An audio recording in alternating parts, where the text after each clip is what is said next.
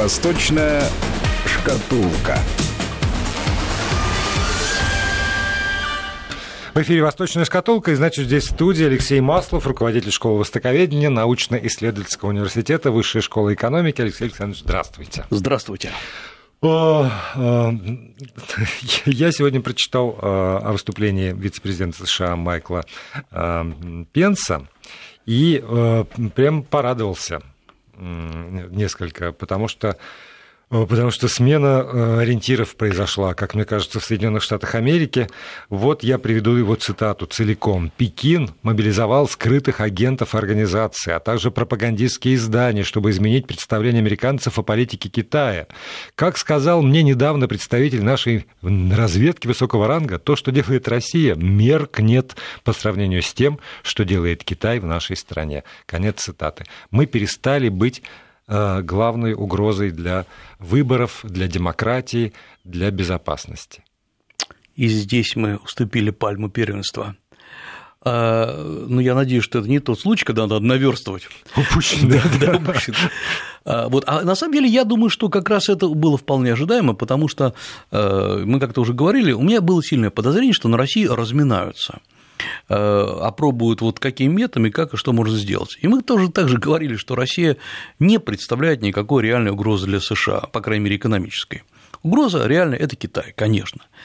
И эм, опять-таки мы, э, к сожалению, приходится самих себя цитировать. Мы говорили о том, что э, все эти надежды Китая, что все рассосется, что можно будет договориться, это все, конечно, все тщетно, потому что изначально было понятно, США э, ищут вот эту болевую точку, они ее находят, нашли они ее очень точно, безошибочно. Это говорит о том, что экспертное китоведение в Китае на очень, в США на очень высоком уровне, и сейчас будут, конечно, дожимать и добивать. И дожимают, судя по всему, по самым разным направлениям, вот как всегда, э, речь уже идет далеко не о тарифных э, барьерах, о которых я думаю, что скоро вот как о таковых все забудут, а речь идет о том, что будет сейчас масса мелких уколов по Китаю, которые должны составить некую массу. Ну, как мелких уколов. Если, если идет обвинение ну, в, самых страшных грехах с точки зрения американца, это вмешательство, опять же, в, в нашу демократию, в наши выборы. И здесь вот Помпео, в отличие от очень многих, он все таки пытается привести какие-то доказательства. Э, по поводу тарифов, которые используются mm-hmm. не Штатами, а Китаем как инструмент воздействия на, Соединен... на конкретного простого человека Соединенных Штатов Америки. Я цитирую. Они конкретно нацелили свои меры против тех отраслей промышленности и тех штатов, которые важны с точки зрения предстоящих выборов. Согласно одной из оценок, более 80% районов США, в отношении которых китайцы применяют свои меры, проголосовали в 2016 году за Трампа, а сейчас китайцы хотят, чтобы эти голоса обратились против наших нашей администрации. Конец цитаты. И эта мысль тоже звучала в, наших, в ваших да, устах, да, да, в нашей, да, нашей программе. Да, Помпе... Пенс услышал. Они, видимо, слушают «Восточную шкатулку».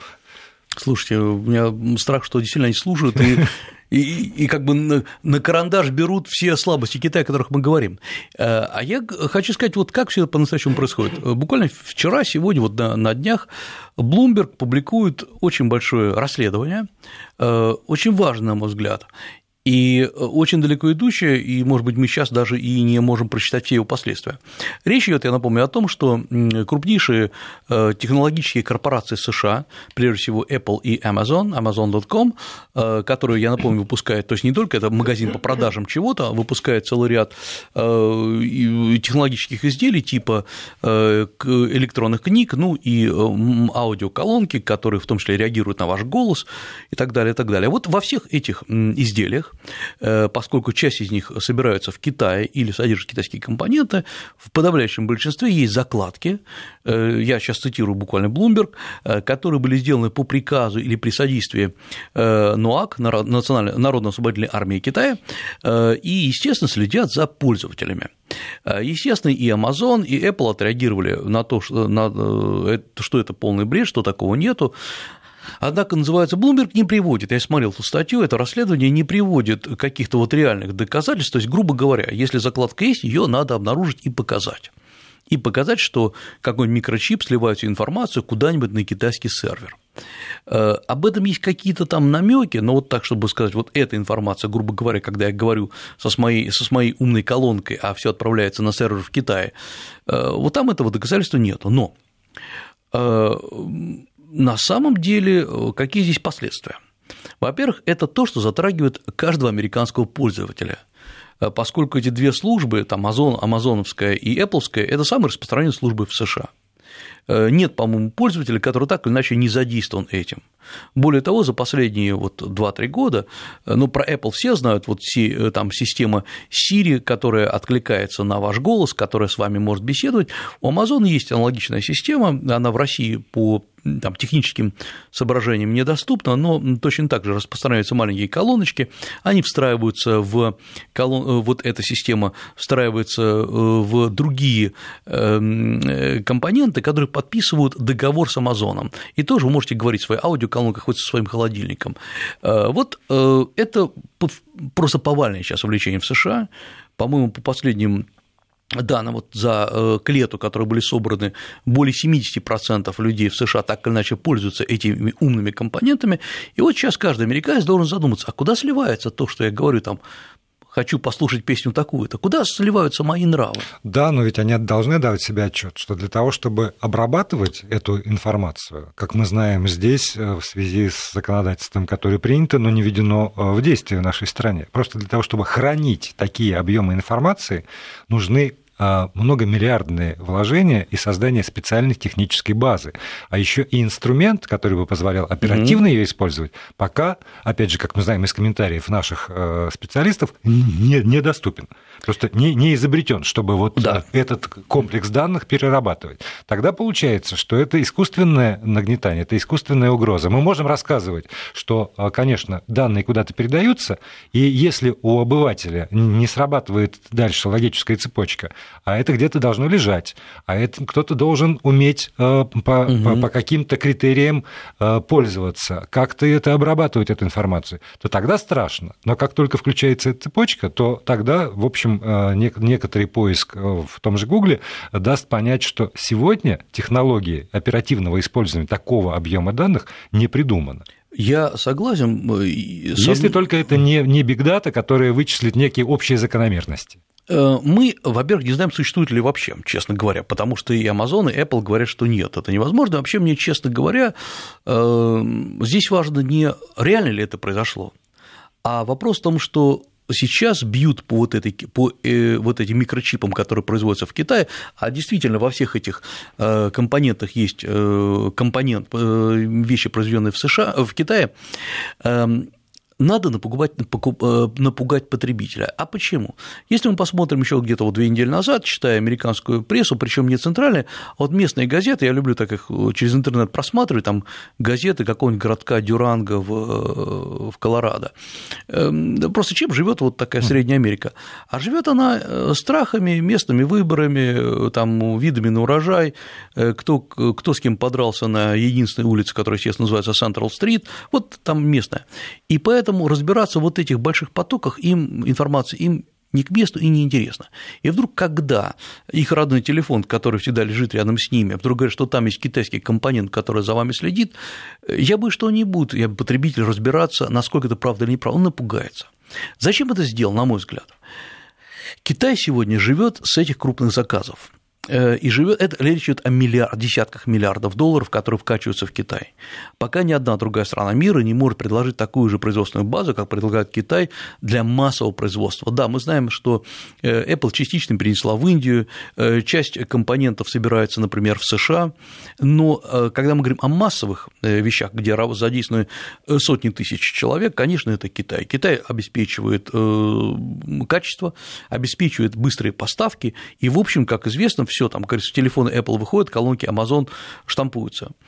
Главная сейчас задача, чтобы эти компании, во-первых, а, перенесли свои э, э, производства за пределы Китая, нанеся тем самым Китаю безусловно ущерб, б, чтобы э, это не просто был приказ Трампа, Трамп не может приказать Apple куда-нибудь перенести, но вот потребители напуганные могут сказать, слушайте, что-то как-то опасно покупать телефон Apple – уже я напомню, что телефоны э, китайских компаний, крупных довольно, э, Xiaomi, Huawei просто ушли с американского рынка, э, на какие-то были там прямые запреты, были обвинения в том, что они содержат эти компоненты, которые следят за пользователями, но не на все.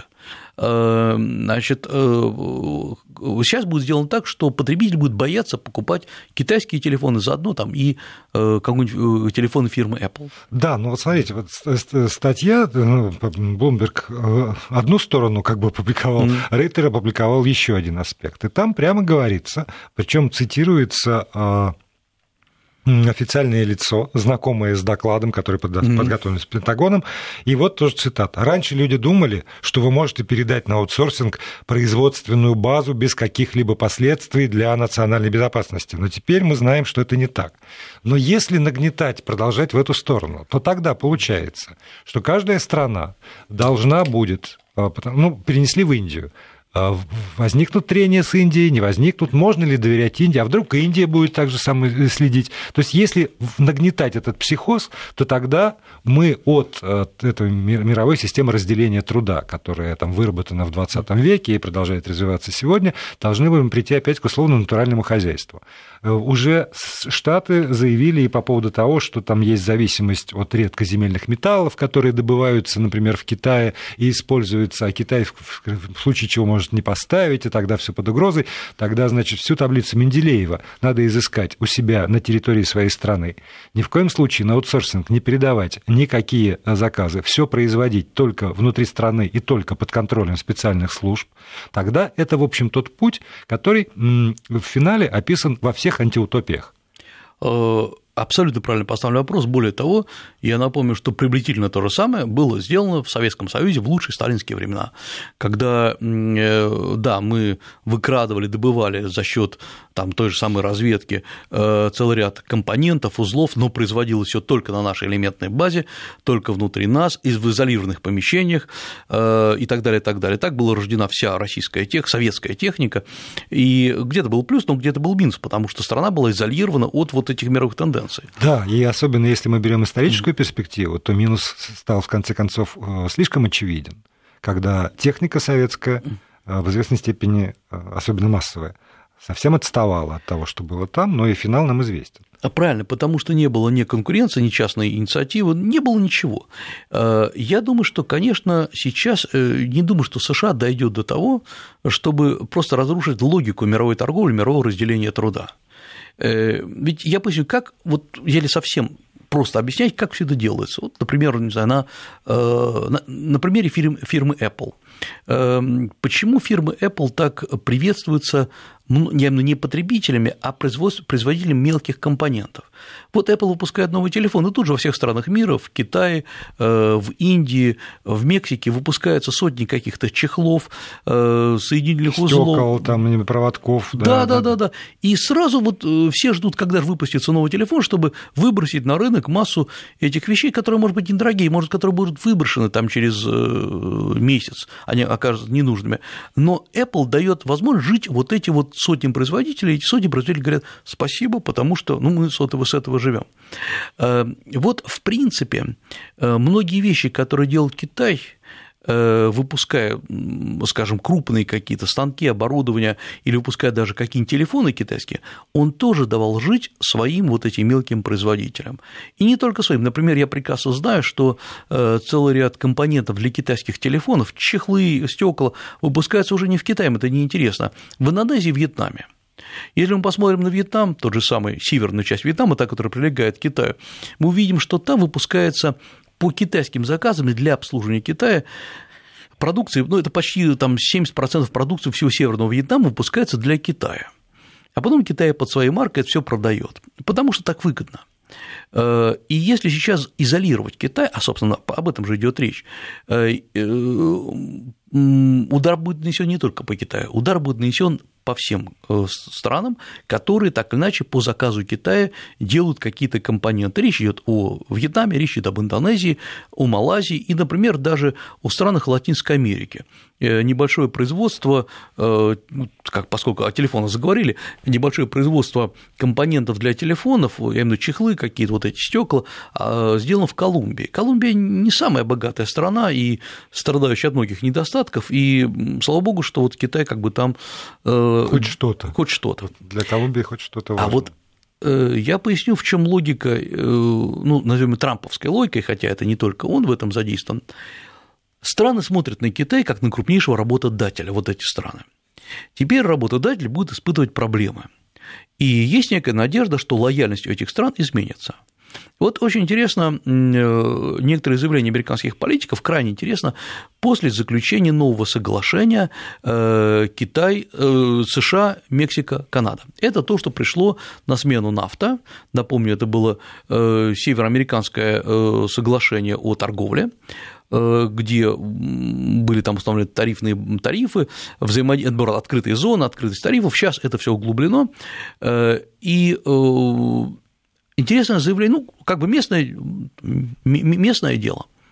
И вдруг, значит, э, как раз из, э, из э, Министерства финансов США раздается потрясающее заявление о том, что это Китай заставит задуматься о его поведении. И вот мы начинаем думать, это же речь-то идет не о каком-то внутреннем, там, региональном, угу.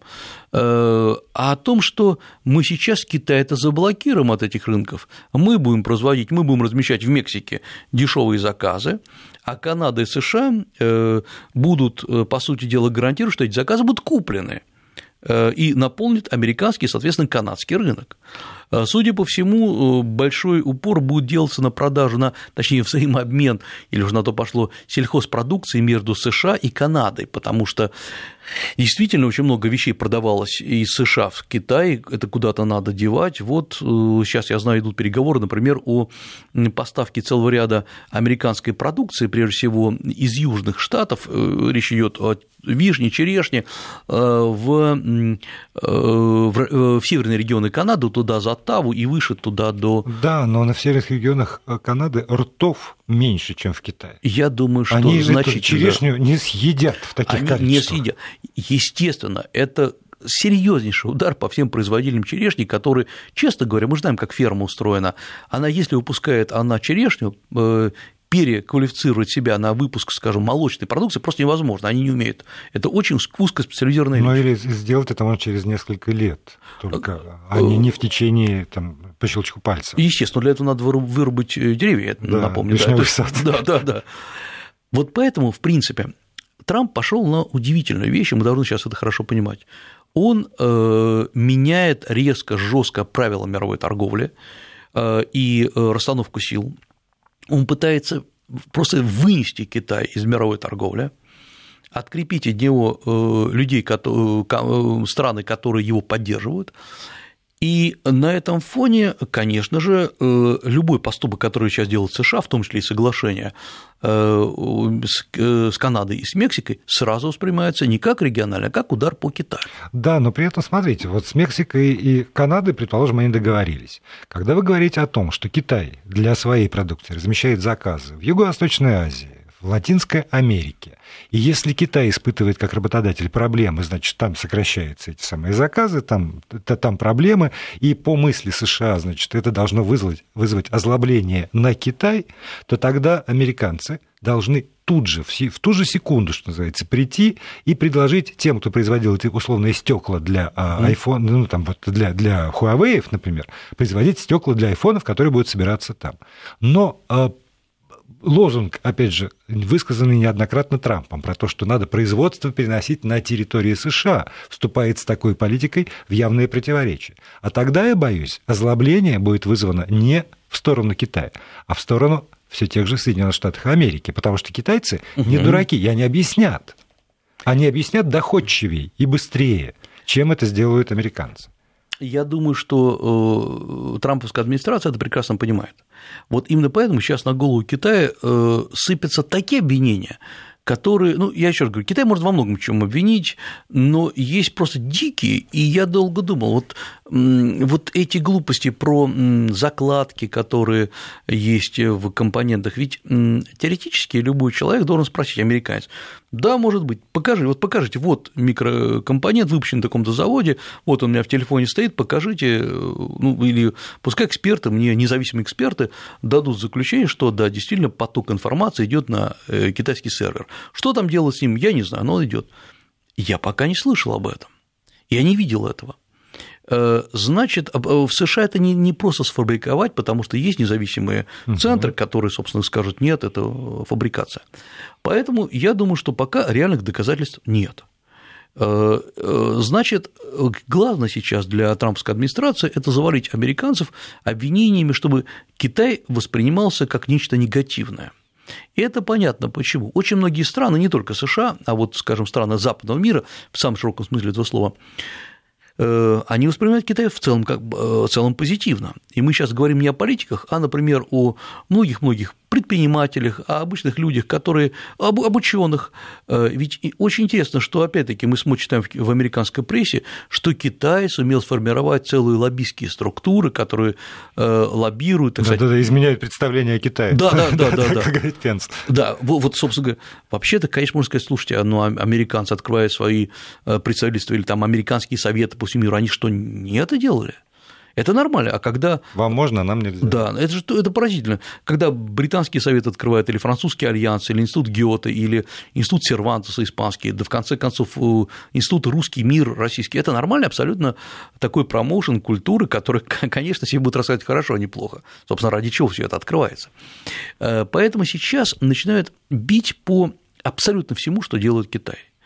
Э, и э, я думаю, что это станет вообще в ближайшее время трамповской лейтмотивом, что ли, его внешней политики. Да, но это требует еще и некоторых затрат, потому что, вот, например, э, Рейтер опять приводит э, слова Эллен Лорд, которые обзывают главным покупателем оружия в Пентагоне, да. по поводу того, что правительство должно вмешаться, чтобы предложить такую поддержку предприятиям американским, э, если это предприятия не смогут обеспечить разумную прибыль, которую угу. получали, размещая заказы в Китае. А это нагрузка на бюджет. То есть я даже понимаю там представителей Пентагона, потому что это будет большой бюджет Пентагона, что хорошо, и через него будут распределяться эти самые деньги каким-то предприятиям угу, для угу. того, чтобы они обеспечили разумную прибыль, но это, в конце концов, нагрузка на американский бюджет, э, который который э, где-то должен будет набрать э, средства на эту новую статью расхода и не маленькую.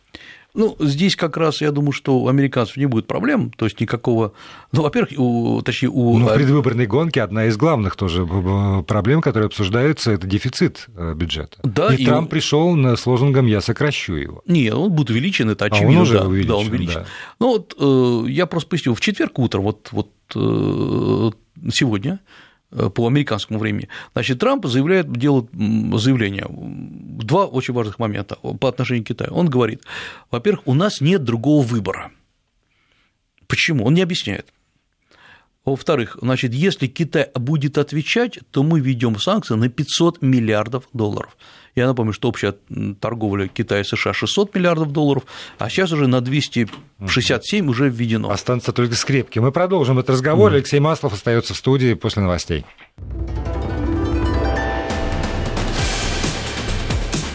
Восточная шкатулка. Продолжаем программу. Алексей Маслов, руководитель школы востоковедения научно-исследовательского университета Высшей школы экономики. Здесь, в студии. Говорим мы, как всегда, о сложных отношениях э, двух великих держав. США и Китай, почему-то так, так получается сегодня. Ну и еще одно лыко в эту же строку. Эм, поставки нефти из США прекращены в Китай.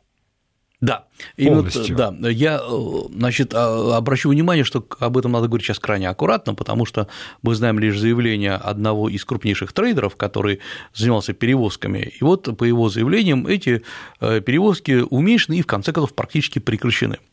Э, во-первых, эта вещь была ожидаема, если действительно это случилось. Во-вторых, я напомню, что США, конечно, были поставщиком в Китае, но по разным оценкам поставляли в Китай от 3 до 5% нефти. То есть это не всего того объема, который закупает Китай, это не небольшой удар, это скорее просто еще один щелчок по китайскому носу, типа вот как мы вас можем и по нагреть. китайскому или по американскому, потому что а, а, вот. потому что Трамп же все время говорил, покупайте наш газ, там, покупайте нашу нефть, и китайцы вроде бы даже большие планы строили еще в начале этого вот, а, вот, вот об этом как раз я и хотел э, обратить внимание, что вообще э, есть какие-то вещи, которые обычно даже при самых жестких разборках не, не трогают. Это нефть, газ, вот такие вот фундаментальные вещи. Даже посмотрите на российскую политику в, э, в Западной Европе, где сколько там не кричали э, долой там, Россию и ату ее, с газом, с нефтью мы как-то там вот восстанавливаем свои позиции на этом рынке с большим трудом, но тем не менее, потому что это, это фундаментальные вещи вообще мировой стабильности. Китай хочет показать, что он не зависим от США э, в плане серьезных поставок хоть чего-то. Действительно, э, для Китая нефть из США – это не важный компонент. Э, основным поставщиком является там ряд стран Африки, естественно, нефть из Персидского залива, залива Россия, э, Казахстан, и Китай по-разному покупает. Где-то, например, как в Казахстане, он сначала покупает нефтяные месторождения, а потом уже сам же добывает там нефть. В России он покупает нефть по трубопроводу, и в данном случае Россия готова наращивать поставки нефти, но вот я что-то не слышал, чтобы Китай как-то так вот активно поддерживал сейчас бы эту идею. Это довольно странно и несколько обидно, потому что э, в России действительно готовы мощности для поставки нефти в Китай, и Россия готова расширять поставки. Все время шли разговоры о расширении на 10-15%, э, но как-то Китай не стремится к этому. Ну, по газу вроде договорились. Э, мы сейчас про нефть говорим. Да, да. По, по, газу мы, по газу мы договорились, но давайте подождем, пока пойдет вот первый, э, первая прокачка газа в Китае. Да, она пойдет, и здесь самое главное два вопроса – это объем, который в реальности будет поставляться, и, конечно, цена. Э, сейчас, честно говоря, я так понимаю, нам любая цена уже подойдет, потому что сколько бы ни критиковали в России строительство, газопровод построен очень качественно, как говорят специалисты, при этом относительно дешево. В том плане, что э, никаких вот этих левых контрактов э, не было. Просто контроль был очень жесткий. И много туда внедрено абсолютно современных компонентов, прокачки газа, устойчивости труб коррозии, то есть все сделано здорово. Поэтому мы вот сделали то, что должны были сделать. Китай не торопится, и здесь я вижу еще одна, одну проблему, которая должна, казалось бы, Китай немножко отрезвить. Э, на Китай идет массированное наступление, и оно разворачивается значительно быстрее, чем разворачивалось наступление на Россию. На Россию вот это все вот как вот так потихонечку, потихонечку накатывало. Ну да, по крайней да. мере, 4 года уже. 4 года. Э, и э, интересно, что если Россию четко вот обвинили в каких-то там конкретных вещах, это вот там малазийский Боинг, это крымская история, это Донецк, Луганск. Э, вопрос вот, э, какие претензии по-настоящему выкатили к Китаю? Вот если... Сильно быстро развивается. Вот, вот, абсолютно правильно. Вы слишком быстро растете, это нас не устраивает. Вот, абсолютно правильно. И, и потому что спроси сейчас любого э, американца среднестатистического, чем Китай плох? Он вам повторит то, что говорят газеты. Воруют наши технологии, делают какие-то закладки в оборудовании. На вопрос, слушайте, а вы вот назовите пять технологий, которые украли, вот честно, вот сразу. И потому что если украли технологии, ну, есть же вообще-то суд, есть э, арбитраж. Вот эти компании, у которых украли технологии, они подали или нет? Я не слышу, что подали. Более того, да, бывают, конечно, китайцы воруют технологии, есть суды, и многие суды выигрывают. Выигрывают на территории Китая. Мало кто знает, что Китай регулярно абсолютно э, проводит суды над э, э, использованием, незаконным использованием патентов, при использовании незаконных технологий, торговых марок, и иностранцы выигрывают, если они все правильно сделали. Например, я знаю массу случаев, когда российские компании проиграли Именно потому, что не зарегистрировали патенты и технологии на территории Китая. И знаю несколько случаев, даже с теми же самыми российскими компаниями, не самыми крупными, которые выиграли, потому что они пришли э, в Китай Сначала создали компанию, потом на эту компанию зарегистрировали несколько патентов, зарегистрировали торговую марку, и когда у нее и компании не особо развивались там по совсем другим причинам, но когда у них украли технологию, э, не могу, к сожалению, говорить название компании, поскольку, как говорится, не уполномочен, но это реальная история, произошедшая с компанией, которая работала в городе, недалеко от города Сиань, э, они по совету экспертов подали в суд, показали все зарегистрированные патентные вот эти э, патенты, и суд сказал, да, действительно, абсолютно правильно, вы подали еще на год назад, э, авторство зарегистрировано, они даже авторское право зарегистрировали, которое не обязательно регистрировать, поскольку оно возникает mm-hmm. в процессе создания произведения или открытия какого-то. И э, китайская компания выплатила России и россиянам небольшую там, как небольшую, она выплатила больше, чем российская компания потеряла на китайском рынке. Это значит что? В Китае работают законы, кто бы что ни говорил. Давайте посмотрим, американские законы э, американские компании, они подавали в суд на китайцев? Или они подали и проиграли? Давайте разбираться с каждым кейсом отдельно, это нормальная история. Вот, соответственно, нету никакого, э, то есть на Китай наезжают, по-моему, по еще, по еще меньшим причинам, чем наезжают на Россию. И э, китайская истерия будет раскручиваться. Причем интересно, она всегда была в китайском обществе.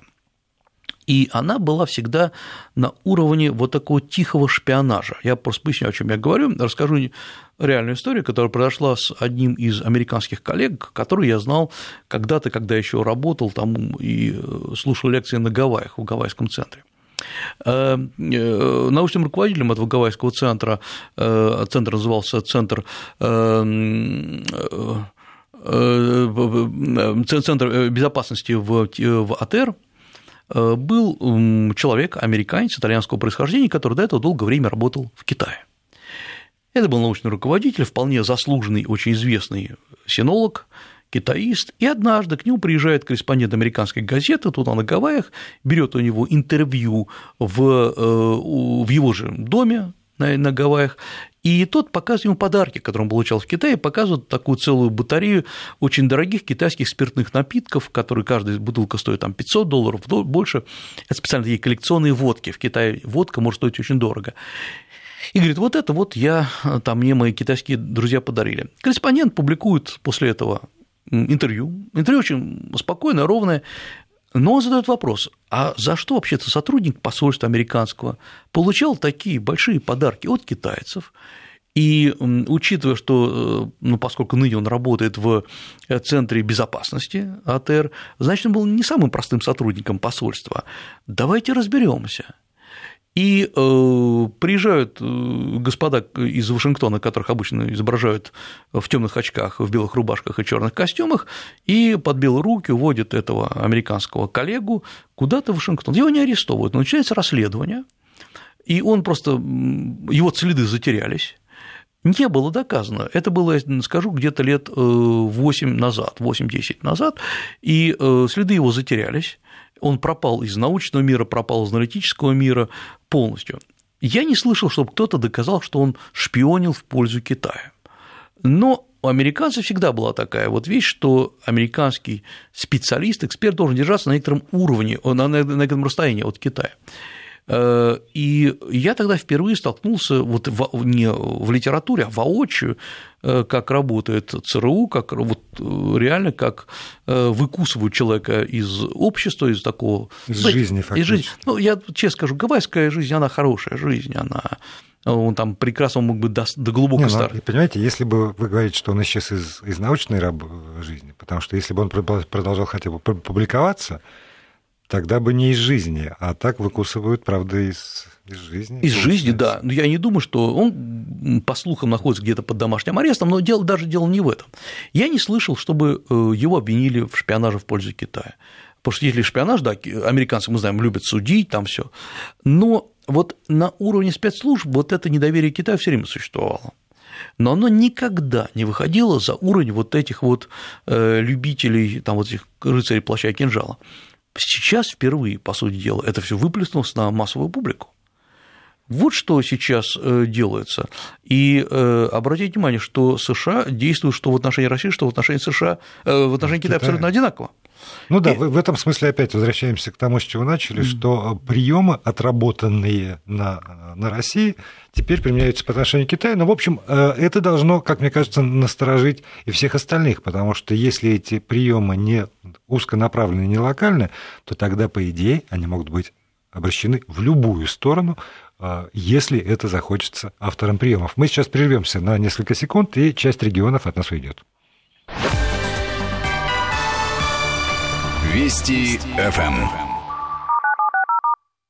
И мы продолжаем разговор с Алексеем Масловым, руководитель школы востоковедения научно-исследовательского университета, высшей школы экономики. Вот теперь, Алексей Александрович, я бы вас хотел отвлечь от глобальных проблем, от мирового противостояния и воспользоваться э, вашими э, знаниями и вашими впечатлениями от, собственно, китайской жизни.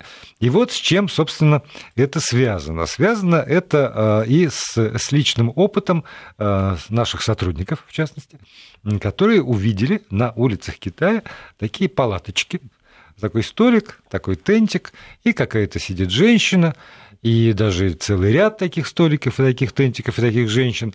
И выяснилось, что а, это брачная ярмарка. Точно. И вот что это так, как, как вот это вот может существовать? Во-первых, э, механизм мне не очень понятен. Во-вторых, э, участь, ну, помимо этой женщины, видимо, есть и люди, брачующиеся или потенциальные брать. Почему они на это согласны, я не понимаю совсем. А, во-первых, э, я это видел во многих городах, то есть это не какое-то э, точное явление, это существует, ну, не скажу, что повсеместно, во всех крупных городах и особенно в городах. Я поясню, почему в городах. В принципе, надо понять, что э, изменения в китайском обществе, они настолько стремительны, э, что, с одной стороны, мы видим абсолютно современный Китай, суперкомпьютеризированный, механизированный, а с другой стороны, психология не успеет подстраиваться. И и китайское общество превратилось, особенно в городах, в жутко механистическое, тяжелое общество, где люди утром встают и бегут на работу. Вот то, как раньше мы представляли японцев, сейчас такими стали китайцы.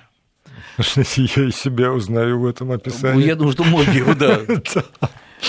И вдруг однажды вот в этом потоке беготни человек говорит, ой, елки, а я же не женат, я не замужем.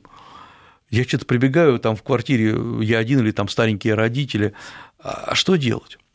И вот тогда, э, конечно, самое простое, надо сказать, ну, вон в интернете есть. Конечно, там, да. да. Нет, не такие наши китайские герои. Они хотят поговорить, они хотят пообщаться. Они идут к надежному мастеру к надежной снохе. И э, я когда говорил, просто в прямом смысле поймал э, отходящего от этого, от такой палаточки, от такого киоска.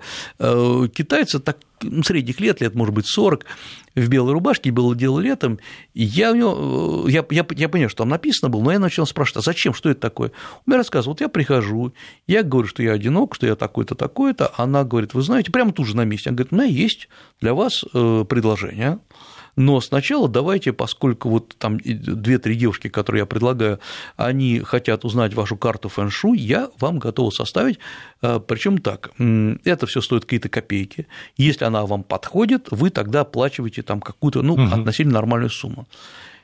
Я, я слушаю и думаю, может быть, он одно смеется. Нет, он очень, очень увлеченно рассказывает, рассказывает, что вот э, какие линии фэн-шу у него сошлись с какой-то девушкой. И вдруг я понимаю, что на самом деле это абсолютный повтор вот этих мастеров фэншуй, которые, реальных мастеров, которые сидят э, практически в любой китайской деревне, там в глубинке, по крайней мере, так всегда было, которым, когда человек хотел э, построить дом, жениться, родить ребенка, э, снести старый дом, он приходил к мастеру фэншуй и говорил, нужно ли? Тот говорит, ну, не в этом месяце, например, да и получал свою маленькую копеечку и уходил. Причем интересно, что по старой традиции мастера фэншуй не могли в день консультировать больше трех, а по другим традициям больше пяти человек, потому что слишком много сил он тратит, и высшие силы не подключаются больше уже к нему. Э, и это, по сути дела, та же самая история. Но ведь наши вот э, эти знаменитые свахи, описанные там, в «Женитьбе Бальзаминова» да. или в «Женитьбе у Гоголя», они без всякого фэншуя делали то же самое. То, то, то же самое, ну, потому что это часть вот этой вот среды, это такой вот социальный тип, который должен быть. Но ведь э, это было хорошо в период жизни Бальзаминова, А ведь действительно в ту пору, когда есть интернет, это и есть, по сути, то, что мы называем цифровая детоксикация. Человек не верит тому, что видит в сети. Да, но значит ли это? Смотрите, вот мы приводим пример из нашей жизни, это все таки XIX век, и даже где-то первая половина XIX века а, со своими и экономическими а, отношениями, и социальными отношениями. Значит ли это, что Китай, который так скакнул, а, выскочил в экономике, в смысле социальных отношений, остался вот, вот там, вот в XIX веке, и это все-таки да, в городах, но, как мне кажется, это проявление все-таки такого сельского, сельской психологии и сельского сознания. То есть социальная структура китайского общества действительно сильно отстает, даже от того, что мы видим здесь, в России. Очень отстает. И вот здесь это очень просто понять. Э, с момента начала реформ китайских, если опять-таки брать отчет от 1981 года, хотя в реальности они так завелись по-настоящему только к концу, 90, э, концу 80-х, прошло не так много времени. Прошло, по сути дела, сколько там, 30 лет. Вот так, хотя Китай говорит про 40 лет, 30 лет – это жизнь одного поколения. И вот представьте, что вы сельский житель, живете э, в вашей маленькой деревушке, э, и вдруг вы понимаете, что на вашу деревушку наползает город, то есть строятся дома, э, строится инфраструктура городская, но психологически вы родились как сельский житель, вы, хотя формально оказываетесь захвачены городом, вы остаетесь сельским жителем. Вы смущаетесь познакомиться с девушкой. Вот я много раз спрашивал, поскольку самые интересные вопросы – это те, которые, на которые вы не найдете ответа в интернете. А где среднестатистические китайские юноши знакомятся со среднестатистической китайской девушкой? Многие задумываются, я это в лоб, э, я говорю, в барах? Да нет, мы в барах не ходим. Где? Ну вот на учебе иногда, но на учебе мы все учимся, там сильно очень жесткая дисциплина. Негде. Как? Мы просим моих наших знакомых, причем старших обычно, а может быть родителей, может просто старших знакомых, познакомить с симпатичной девушкой или симпатичным там юношей, наоборот. То есть все равно вот этот институт СВАХ присутствует. Но это, у нас это сохраняется в Кавказском регионе. Да. Поэтому даже те молодые люди из Дагестана, которые здесь не стесняются знакомиться с девушками, когда дело доходит до женитьбы, то, то там работает тот же самый механизм. Да, и причем разная лояльность к своим и чужим. Да. А, вот, например, э, китайская девушка может э, начать просто открыто знакомиться с иностранцем, э, навязывая себя ему в жены. Э, я много раз был свидетелем, и, и честно скажу, мне многие навязывали жены, просто как все слышат, что я говорю на китайском языке, ну, значит, китаянка в лоб предлагает, сначала думаю тоже, что они шутят, а хотите на мне жениться? Я сначала думал, что это какое-то непристойное предложение. Нет, речь идет именно о женитьбе. И на вопрос, слушай, зачем это тебе, ты меня видишь целых 30 секунд в этой жизни, может быть, даже минуту, э, вот. а они честно говорят, потому что, ну, времени нет, я сейчас убегу еще, э, что у нее перспектив нет, э, познакомиться с китайскими юношей тяжело, да к тому же они еще не крепко стоят на ногах, поэтому, если есть возможность, давайте, вот я умею готовить, там, стирать, все, она готова, и главное, увези меня отсюда. А любовь? Э, Что в китайском э, языке нет такого слова? Вот, а великая поэзия? Великая поэзия о тоске, но не о любви. Ну, конечно, слово появилось совсем недавно, и мы много раз об этом говорили, что в китайской традиции было либо слово «любовь» как привязанность, муж привязан к жене, жена привязана к Да прилепится. Да, да, да, да, точно. Либо было чудесное слово «тин», которое обозначает похоть. Это были разные категории, вот для похоти были веселые кварталы, э, можно было погулять, э, вот, а были бы семейные обязанности, которые абсолютно параллельно существовали и особо не осуждались. Вот вопрос в том, что если муж в веселых кварталах тратит все, эти, все свои деньги, это плохо, а то, что она ходит, да, это его дело. И вот э, я тогда начал понимать, что почему они с иностранцами так знакомятся, китаянки, потому что иностранцы могут сказать то, что не могут сказать в лоб своим же, потому что там другая категория лояльности. И точно так же, как китаец с вами может сесть, явно мужчина, и начать рассказывать э, о своих сексуальных проблемах. То есть вот там у него не получается, здесь не получается, и ты не знаешь, как на это реагировать, потому что э, главный вопрос, а зачем мне все это знать? Э, то есть вот как бы ты с ним только что говорил там о какой-то сделке, потом он решил расслабиться и рассказывать о своих сексуальных проблемах. Своим он не может рассказать. В чем дело? вот иностранец, то есть вот этот заморский дьявол, который не воспринимается как равный себе, он является в известной степени тем отверстием, куда можно вот наговорить все, что наболело, таким психо... Хорошая ниша, ниша для бизнеса. В Китае. Вот. Ну, вот это вот как раз, это, на мой взгляд, важная история. И а тот, кто для, для кого не нашел своего иностранца, тот идет вот в этот маленький, маленькую палаточку, где сидит женщина, и он говорит, вы знаете, мне, я про мужчин говорю, мне, предположим, там 35 лет, нет жены, да я не знаю, как общаться с женщинами, что делать? Он говорит, не беспокойся, я все расскажу. Вот это там сидят очень классные тетушки. Я просто видел, как они беседуют с людьми.